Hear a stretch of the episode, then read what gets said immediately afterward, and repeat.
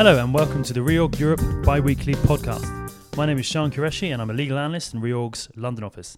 Today I'm joined by two of our financial analysts, Rob Summers and Carlo Usu, and also deputy co-editor Jayshree Kalia. Today we will be discussing Tullow Oil, Rallye, and Ted Baker. So, Rob, Tullow shares fell 70% on Monday after the company announced lower production guidance and the resignation of its CEO and exploration director. What's happened to the group's debt?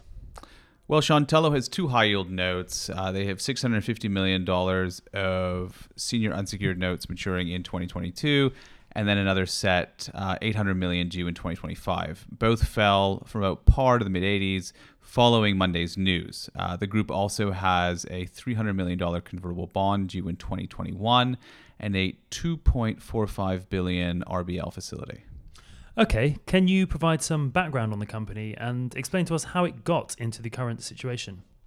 Sure. Uh, is an Africa focused upstream oil business uh, that has two of its main assets offshore of Ghana. Uh, one is the Jubilee fields, uh, the other TEN fields. And these represented 70% of production in the first half of 2019. Uh, the company is also developing assets in Kenya and Uganda and has exploration activity elsewhere in Africa and in South America. In its half year results, management had guided full year production to just over 90,000 barrels per day.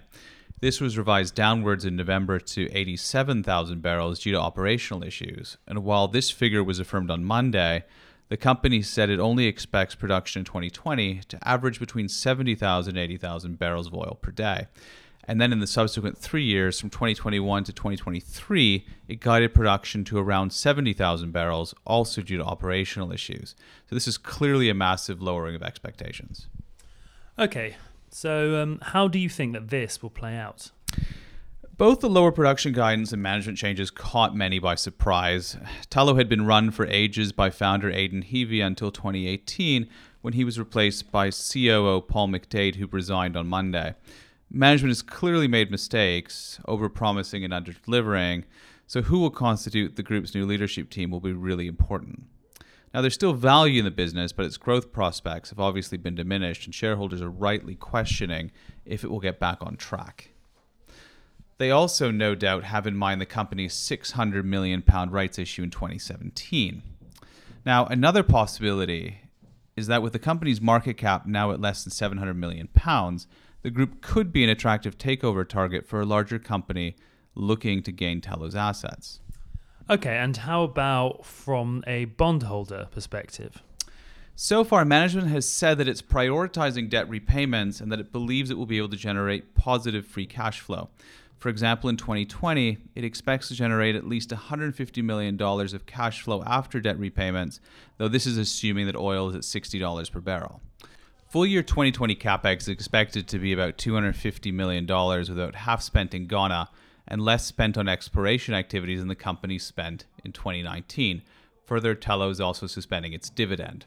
However, one potential liquidity risk relates to the group's RBL facility as this begins to amortize in October 2020 at a rate of about $200 million every six months. The risk going forward is that the company needs access to this facility but does not have it available. Further, the group's operational difficulties may put pressure on its net leverage, leading to the risk that Tullow may breach its 3.5 times net leverage covenant. Thanks, Rob. Turning our attention from London to Paris, Kyle, there were some big Rallye developments, right? Can you give us a rundown on the company's recent announcement?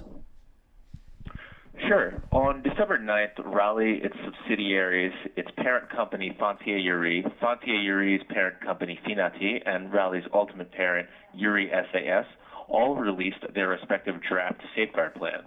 The companies intend to implement those plans without setting up creditors' committees. Instead, the draft plans will be sent to each individual creditor, and creditors will have 30 days to answer. Creditors that do not answer will be deemed to accept. The companies intend to obtain judgments from the Paris Commercial Court approving the plans by the end of the first quarter of 2020. Okay, so uh, let's stick with Rallye since that seems to be most of the uh, tradable debtors. What are some of the main features of Rallye's safeguard plan?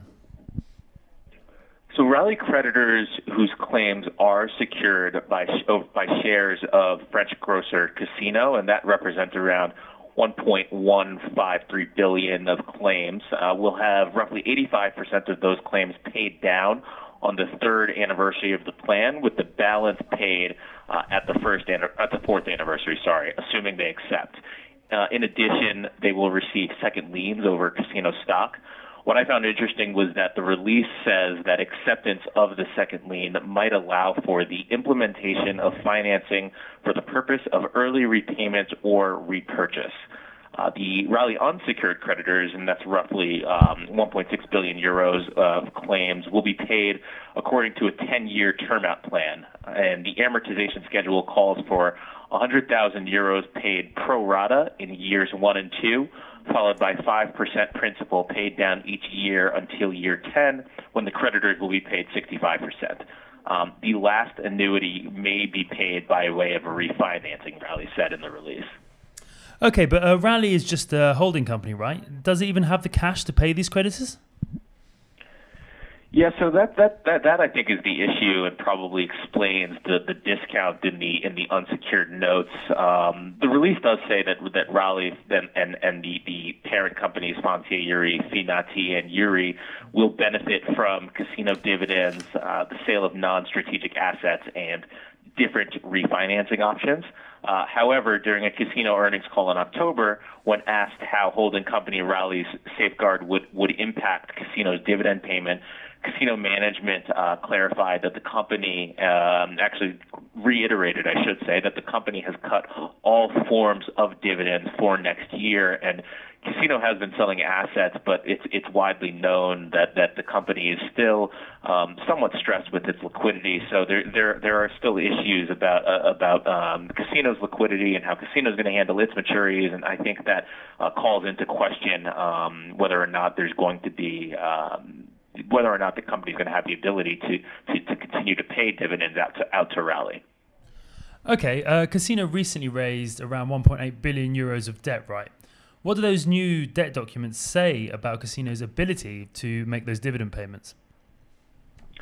Sure. So one item to note in in the OM for Casino's 2024 notes, which were issued by its subsidiary Quatrim, um, is that there's a general basket under the restricted payments covenant. It allows for the the greater of 100 million euros and 11% of LTM EBITDA.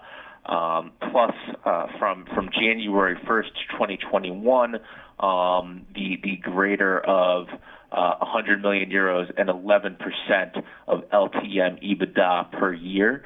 Um, so it, seems to to have or provide, I should say, uh, some flexibility um, for the company to pay dividends um, should should the, the the policy reverse. Thanks, Kyle. And now turning to our new middle market coverage, let's talk about Ted Baker. Jayshree, why have we started covering this British fashion retailer? Ted Baker is an interesting situation because it doesn't entirely fit the mold of the typical type of struggling UK retailer. It's not burdened with endless bricks and mortar stores like many of the retailers we cover, so it's not facing huge rent costs and is less exposed to all the high street uncertainty. It already has an online presence and is an internationally recognized brand. But in the past year, the share price has tumbled about 75%. For profit warnings have been issued this year, the latest one on Tuesday of this week, and expectations for the full year ending January 25th have been reduced to a minimum profit before tax of 5 million pounds with a potential outcome of up to 10 million depending on Christmas trading and final year-end review. The company has said that trading over November and the Black Friday pre- period was below expectations, with lower than anticipated margins and sell through. We also know that difficult t- trading conditions are likely to continue. The group announced it is fully cutting its dividend temporarily. Now, on a last 12 months basis, the company generated about 60 million of free cash flow, of which roughly 18 million was spent on acquisitions, 24 million on lease principal repayments due to IFRS 16, and about 26 million on dividends, bringing the balance to negative territory. Free cash flow adjusted for leases will, will be reduced once second half is released, and as a result, the suspension of dividends makes sense. Now, the company is also facing a 25 million hole in its inventory. Law firm Freshfields has been drafted in to review the accounting error, and although the retailer has said that any adjustment to inventory value will not impact cash, investors do not seem optimistic. The company has also mandated AlixPartners to review the business. On top of all this, management is in an unstable sta- state after its original founder, Ray Kelvin, quit the business following allegations of misconduct. CEO Lindsay Page recently resigned just 10 months into the role, and in its executive chairman has also stepped down. Okay, so why is the situation so out of hand? Well, the retailer blamed a higher level of promotions for the hit on gross margins, but added that the promotions were needed to combat market conditions. Beyond the lower top line and the items affecting gross margin, the fall in EBITDA was driven by higher distribution and administrative costs. Distribution costs increased largely from the annualized costs of operating Ted Baker's new North American warehouse, which opened in the first half of last year, as well as the costs of operating the footwear business acquired in January this year. The increase in administrative costs was due to investment in staff, including the additional headcount to support the acquired footwear business and infrastructure to support the growth of the business. Exceptional costs of 17.4 million in the first half was a result of accounting adjustments from the acquisition of the footwear business of 3.5 million. Further costs used to investigate allegations of misconduct of the former CEO and the expected loss on the restructuring of Ted Baker's legacy businesses in Asia, which totaled around 11.8 million.